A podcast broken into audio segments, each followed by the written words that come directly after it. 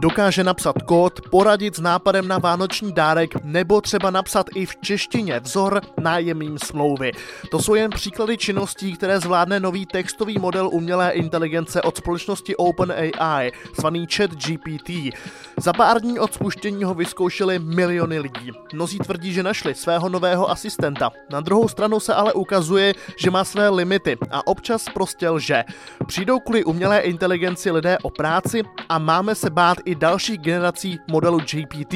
Odpovíme. Já jsem Jiří Svoboda, dnes je neděle 11. prosince a vy posloucháte podcast Weekly od Czech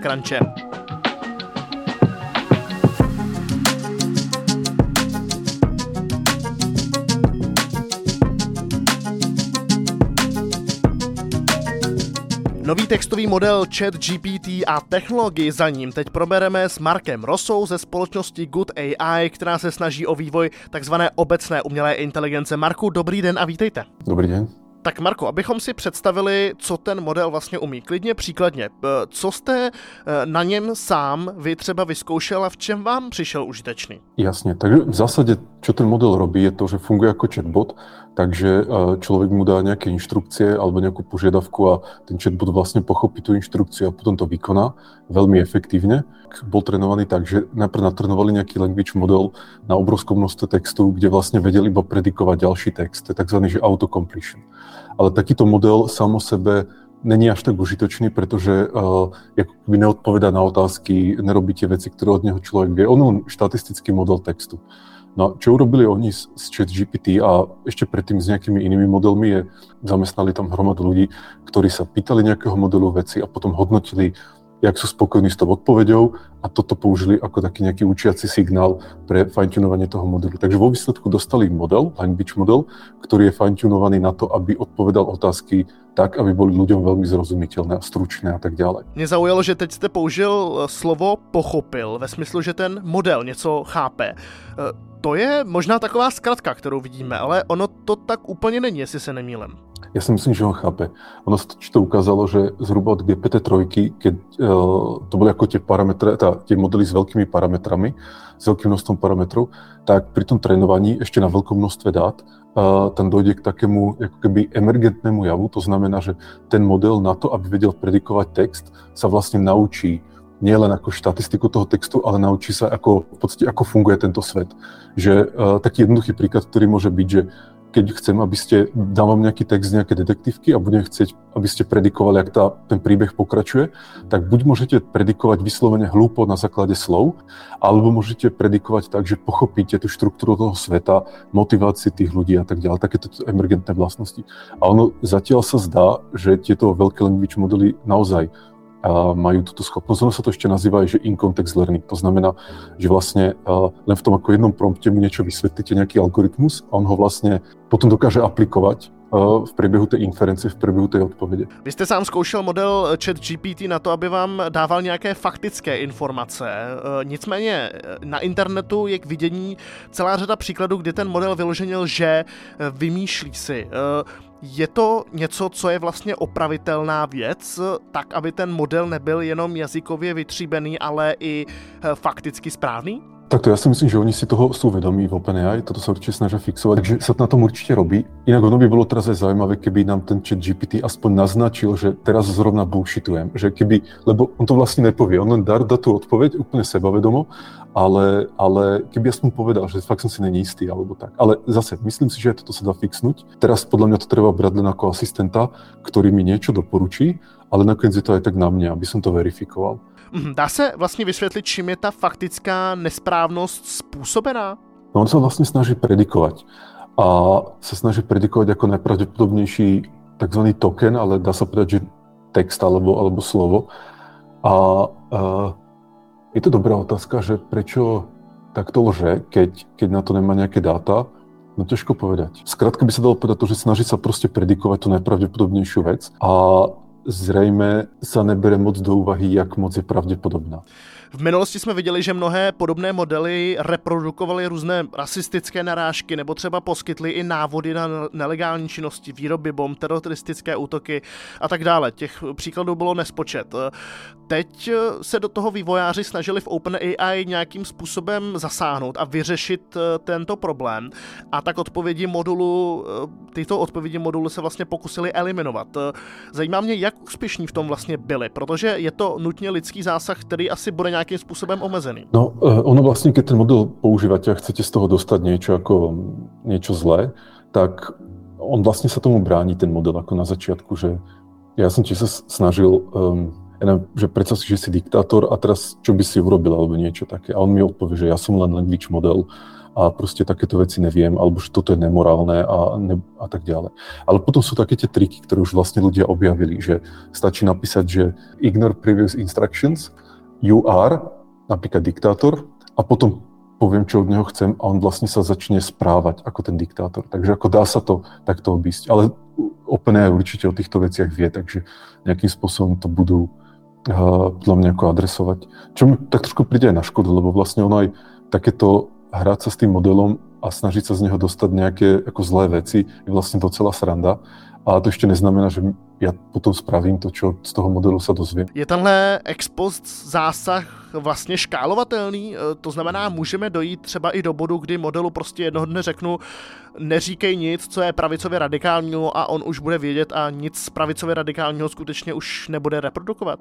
Ja myslím, že to by šlo. Áno, áno, že to by šlo. A podľa mňa by to šlo aj zabezpečiť tak, že by sa to ako veľmi ťažko obchádzalo, že ten model by sa vlastne snažil brániť proti tomu zneužitiu ako nami, hej, že bude sa snažiť pochopiť, že my sa ho snažíme nejakým spôsobom ako uh, obalamutiť alebo jednoducho nejak zmanipulovať. Aha, jak už ostatně napsal Petr Koupský v Deníku N, eh, tak my se díváme eh, v případě chat GPT na jeden dílek na exponenciále, protože ty předchozí modely eh, GPT pracovaly s výrazně menším množstvím parametrů a to, para, to množství parametrů se čím dál tím víc zvyšuje. Eh, aktuálně má vlastně víc těch parametrů, než je počet neuronů v lidském mozku, to jen tak pro srovnání. Ale už jsem zaslechl i na nějaké narážky typu, že GPT-6 nebo GPT-7, aktuálně jsme u GPT-3 celá pět, budou reálná hrozba pro lidstvo. Eh, co to vlastně znamená? Souhlasíte s tímhletím pohledem na věc? No, uh, tak najprv tie prvé veci. Ja si myslím, že v najbližších pár rokoch nás naozaj čakajú obrovské technologické prekvapenia. Tak nejak mám pocit, možno je to fakt len pocit, ale mám pocit, že chat GPT je naozaj ako milník, taký nejaký zlomový bod, kde v podstate začína sci-fi. S tým, čo ukázalo chat GPT, s tým, že je to prvý dôkaz naozaj skutočnej umelej inteligencie, akože inteligencia, ktorá sa dokáže učiť, reasonovať, premýšľať a je oveľa efektívnejšia než ľudia v tých ako use caseoch, keď funguje. Je to podľa mňa začiatok ako naozaj takého sci-fi. A teraz, či to sci-fi bude pre nás ľudí um, pozitívne alebo nie, tak bude závisieť hlavne od nás. A samozrejme, nás sa natíska tá otázka, že pokiaľ nejaká ďalšia verzia chat GPT bude mať úplnú autonómiu, bude vedieť používať nástroje, či už virtuálne, fyzické, bude si vedieť vytvárať nástroje, tak potom je otázka tá, že jako na čo sú ľudia, ako, alebo na čo zamestnávat lidi. Nahodím myšlenku, eh, která tomu pohledu, že lidi nebude potřebovat zaměstnávat, trošku oponuje. Eh, není to prostě jen další Eh, řekněme, přirozený vývoj na technologické křivce, eh, který prostě jen posune hranice kreativity. To znamená, není to přirozený stupeň dalšího vývoje a my prostě jenom budeme dělat kreativnější práci, kterou stále ještě ta umělá inteligence neumí. To může být, že vlastně my se už teraz argumentujeme cez tú umelú inteligenciu a vlastně člověk argumentovaný z chat GPT je jak som to dával na Twitter, teda, že ako homo chat GPT, že už nie sme homo sapiens, ale homo chat GPT, že sme takí argumentovaní ľudia. A že vlastne ľudia, ktorí to nebudú uh, používať takéto technológie, tak budú mať obrovskú nevýhodu. A zase, čo znamená, že tí, čo to budú používať, budú mať výhodu. Takže ten, podľa mňa ďalšie kroky sú také, že ľudia sa budú musieť snažiť argumentovať s týmito technológiami, ak to len pôjde, aby boli vlastne relevantní v tej ekonomike. To je niečo podobné, jak keby som dneska povedal, že ja nechcem používať traktory a proste moderné ako farming technológie, chcem to robiť všetko ručne, proste jak naši predkovia a tak ďalej, tak fajn, môžem to robiť, ale nemôžem jednoducho konkurovať na trhu, pretože tí s tými traktormi má, budú mať úplne inú, in, iné výnosy a nemám šancu jednoducho. Vy se v Good AI věnujete vývoji obecné umělé inteligence. Jak daleko vlastně v současné době jsme od ní? E, za mě je to vlastně totiž termín, jehož definici úplně neznám. Tak mě zajímá, jestli se blížíme nějakému velkému průlomu. Tak ono, ta, ta stará definice, alebo ta pôvodná byla taká, že e, tá obecná umelá inteligencia sa odlišovala od tej, e, od tej ako úzkej, od tej nerov tým, že tá nerov riešila vždycky len nejakú konkrétnu úlohu, že napríklad rozoznávanie obrázkov alebo nejaký, nejaká robotická úloha tak. A ten, tá neurónová sieť vedela fungovať len na tej konkrétnej úlohe. Nevedela fungovať na niečom inom. Toto je taká tá základná, ako, základné rozdelenie týchto dvoch vecí. No my sme sa vlastne snažili robiť systém, ktorý je v tej schopnosti sa učiť, oveľa flexibilnejší, univerzálnejší. Takže to, čo sa naučí na jednej úlohe, sa vie potom naučiť, vie použiť na druhej úlohe a tak sa nejak kontinuálne, graduálne doučiť ďalšie veci. Chat GPT je pár kročíkov pred, pred obecnou umelou inteligenciou, pred Chat GPT. A teraz prečo to myslím? Je to, že ten systém bol trénovaný na tom, aby predikoval text, ale reálny dôsledok je ten, že dokáže riešiť obrovské množstvo textových úloh. Více z rozhovoru s Markem Rosou se do podcastu nevejde, celý si ho ale můžete přečíst na cc.cz nebo na odkazu v popisku podcastu. A teď následují další zprávy z uplynulého týdne. Český umělec Jemi AD poletí do vesmíru v raketě Starship od společnosti SpaceX. Z více než milionu uchazečů z celého světa na misi Dear Moon ho vybral japonský miliardář Yusaka Maezawa. Společně s dalšími sedmi umělci se tak Jemi vydá možná už za dva roky na cestu kolem měsíce. Smyslem mise je vytvořit jakési vyšší dobro, dílo, které povede třeba k vymícení světového násilí. Zcela nová čtvrť z návrhu britského architektonického studia Chapman Taylor vyroste v Plzni. Zástavba propojí centrum města s nádražím, napraví americkou třídu a přiblíží náplavku centru. Na třech a půl hektarech má vzniknout více než 150 bytů, ale i kanceláře a obchody. Hotovo by mělo být v roce 2027. Situace na realitním trhu se začíná rapidně proměňovat. Podle šéfa serveru bez realitky jsou aktuální ceny na trhu často zcela iluzorní a kdo chce prodávat, by měl slevit. Lidé stále mají o nemovitosti zájem, ale často se dívají po těch cenovkou, která odpovídá současné makroekonomice. Skoro desetina nabídky serveru bez realitky je momentálně ve slevě. Do Česka zamíří americký fast foodový řetězec Popeyes a napourá tak tradiční trio McDonald's, KFC a Burger King. Ovšem jednoduché to mít nebude. Zatímco náklady na zařízení jsou tu podle šéfa České asociace franchisingu stejné jako v jiných zemích Evropy, kupní síla obyvatelstva je menší.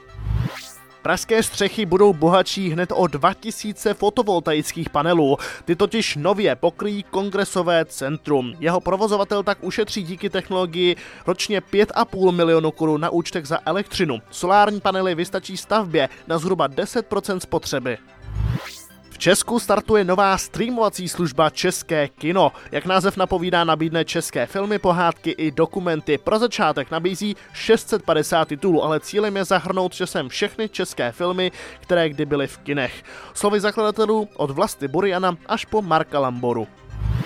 Samoobslužné prodejny se na jihu Čech dále rozšiřují. Do Strakonic a Českého Krumlova už zavítal Kop, do Týna nad Sázovou teď zverimexový řetězec Super Zoo. Vstoupit a nakoupit žrádlo pro psy a kočky může zákazník i mimo otevírací dobu pomocí aplikace a bankovní identity, třeba i uprostřed noci.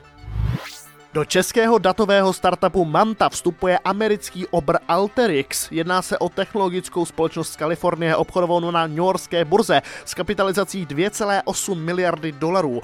Manta umožňuje porozumět svým datovým tokům firmám na pěti kontinentech. Výši transakce ani jedna z firm nezveřejňuje, ovšem má se jednat o strategickou pozici s podílem v Mantě v jednotkách procent.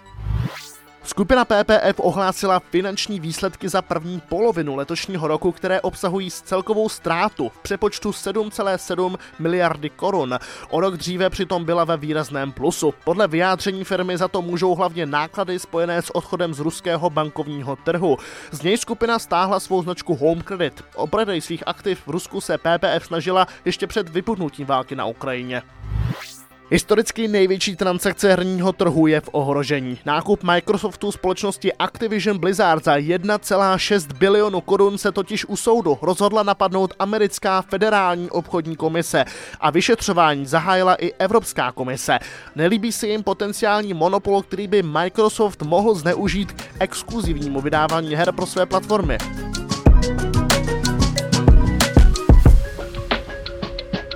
Ke zprávám přidáváme i další typy na obsah, který stojí za to číst. Eliška Nová zpracovala reportáž ze své cesty Bílými Karpatami. V odlehlém koutu republiky se dozvěděla, co je to podplameňák, kde je poslední chalupa s doškovou střechou a jak voní místní louky. Luboš Krejč sepsal komentář o tom, proč nevěřit velkohubým finančním prorokům. Tvůrci Xixoju i FTX slibovali nový finanční řád. A jak dopadli? A Ondřej Holzman sepsal příběh zakladatelů českého startupu Nova et Vetera. Z úspor koupili starý byt, opravili ho a úspěšně prodali. Teď renovují 100 bytů za rok.